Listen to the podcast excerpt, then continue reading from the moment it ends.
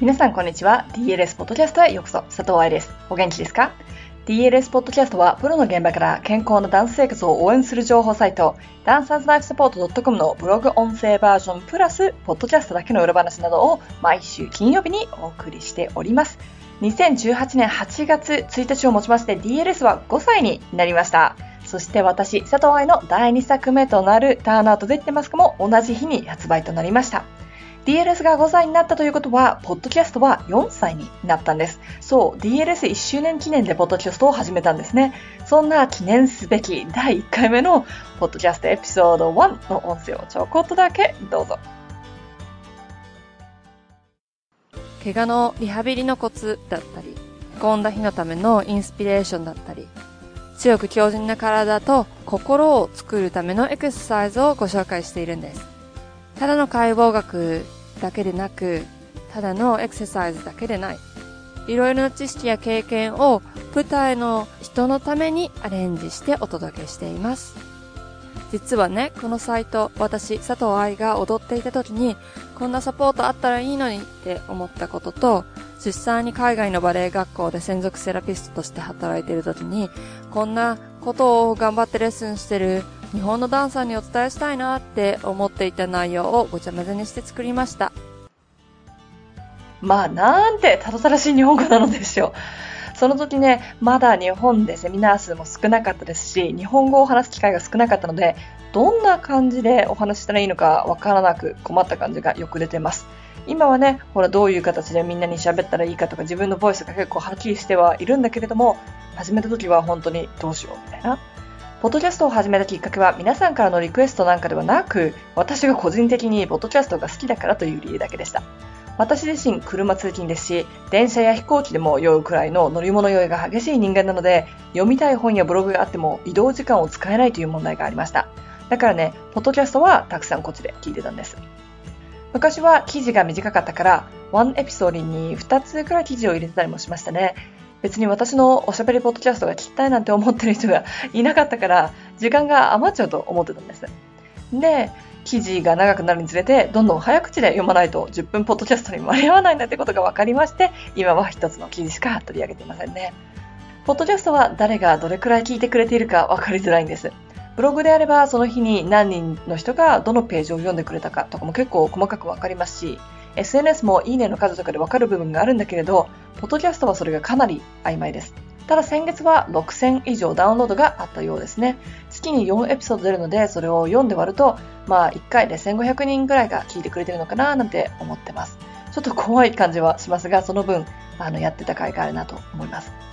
あ、ここまで聞いてくれてわかる人はわかるように、あの、今日はおしゃべりポッドキャストなので、記事は出てきません。DLS ポッドキャストの成長と、そこから学んだこと、そして今後のお話なんかをしていけたらいいなと思ってます。ぜひ切らずに最後まで聞いてください。最近 Facebook グループで毎日ビデオ更新を10日間やりました。それで思ったこと、私はビデオが好きではない。何よりも面倒なんですよね。ビデオはスクリプトを書いてカメラとかライトとかのセッティングをして何テイクも撮り直して編集アップロードなんてやっています。スクリプトを書くというところだけでブログは終わっちゃうんですよ。ポッドキャストだとスクリプトを書く、何テイクかレコーディングする、編集、アップロードするという部分は一緒なんだけど、まあ編集にね、時間がかからないからビデオより早く進みます。ただね、ポッドキャストは皆さんからの反応が悪いっていう問題があって、一体全体みんなの役に立ってるのかななんていう疑問もあります。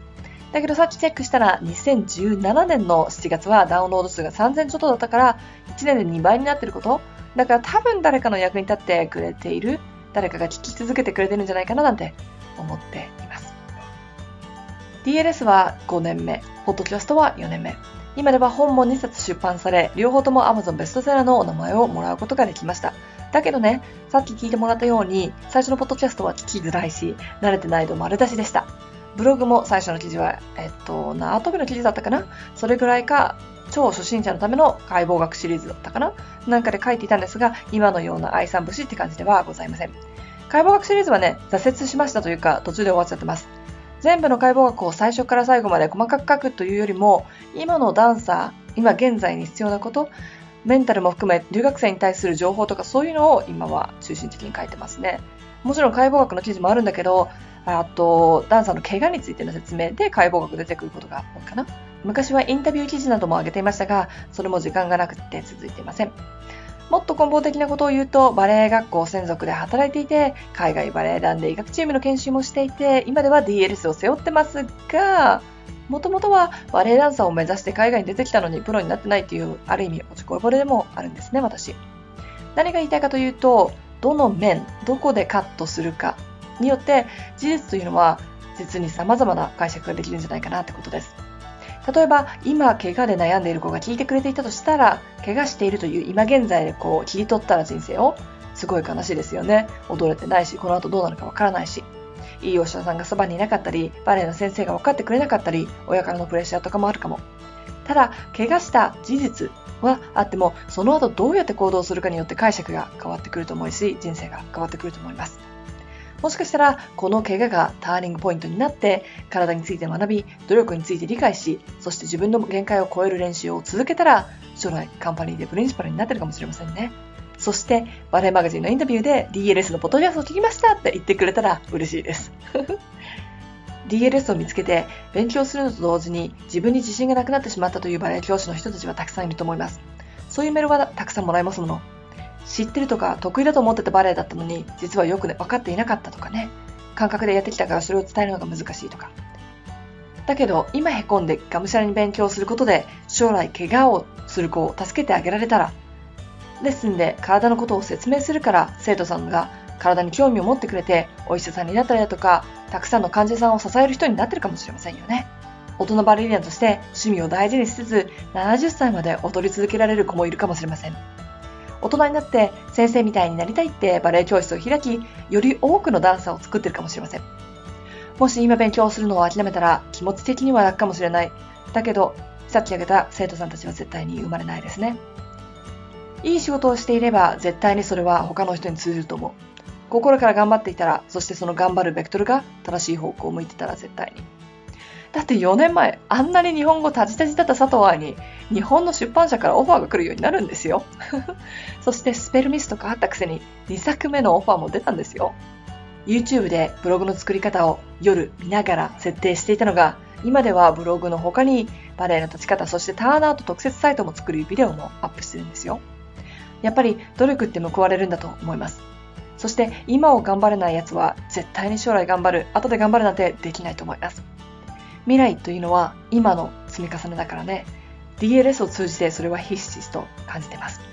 もちろん自分が踊っていた時に努力していなかったのが、まあ積み重なって踊れなくなったというのも多分あるんでしょう。ただ、その後に方向転換をして、今の私、そして DLS があるというのも事実です。DLS でもブログ記事のアップデートを減らしたり、SNS に合わせて文章の表現を変えたり、セミナーの内容を変えたりしているけれど、根っこの部分であるハッピーダンシングは昔から、5年前から変わっていません。そしてそれが今皆さんの手元に届いていると嬉しいな。ということで、今日のポッドキャストを終わりにしたいと思いますが、もし今、ちょっと悩んでいる、辛いとか思っている、自分を信じられない人、ポッドキャストエピソード1とか2とか聞いて、佐藤愛を笑ってやってください。この人ができたら自分もできるって思えると思うから。そして DLS が役に立ってると思ったらぜひ Amazon のレビューでも iTunes のレビューでもどこでもいいので残してもらえると嬉しいです。私も読んで元気になりますが、他にね、悩んでいるダンサーに情報を伝えることができるようになります。もしかしたら今現在の自分の人生を切り取った部分に悲しくなっている子、その子たちに笑顔で踊る力を渡せるかもしれません。ハッピーダンシングのメッセージをより多くのバレエ関係者に届けたいと思っているので、バースデープレゼントの代わりにぜひお願いできませんか？ろしくお願いします。それと、より皆さんの力になれるように、これから毎月最後の金曜日はリスナーさんの皆さんからもらった質問に答える、愛さん聞いてみようポッドキャストを作ってみようと思います。まあ最初はテスト的な感じで、まずは8月最後の金曜日、8月31日のポッドキャストで質問を取り上げようと思ってます。いつもレコーディングは1週間前くらいに終わらせているので、今からバンバン質問を送ってくださいね。メールアドレスはいつも通り、hello.dancerslifesupport.com 見つけやすいように、ポッドキャスト質問と明記してください。また、SNS で教えてくれてもいいですよ。その際は、ハッシュタグで、愛さんに聞いてみようというタグと、私をアットマークでタグ付けしてください。では、また来週のポッドキャストでお話ししましょう。最後まで聞いてくださってどうもありがとうございました。ハッピーランシング、佐藤愛でした。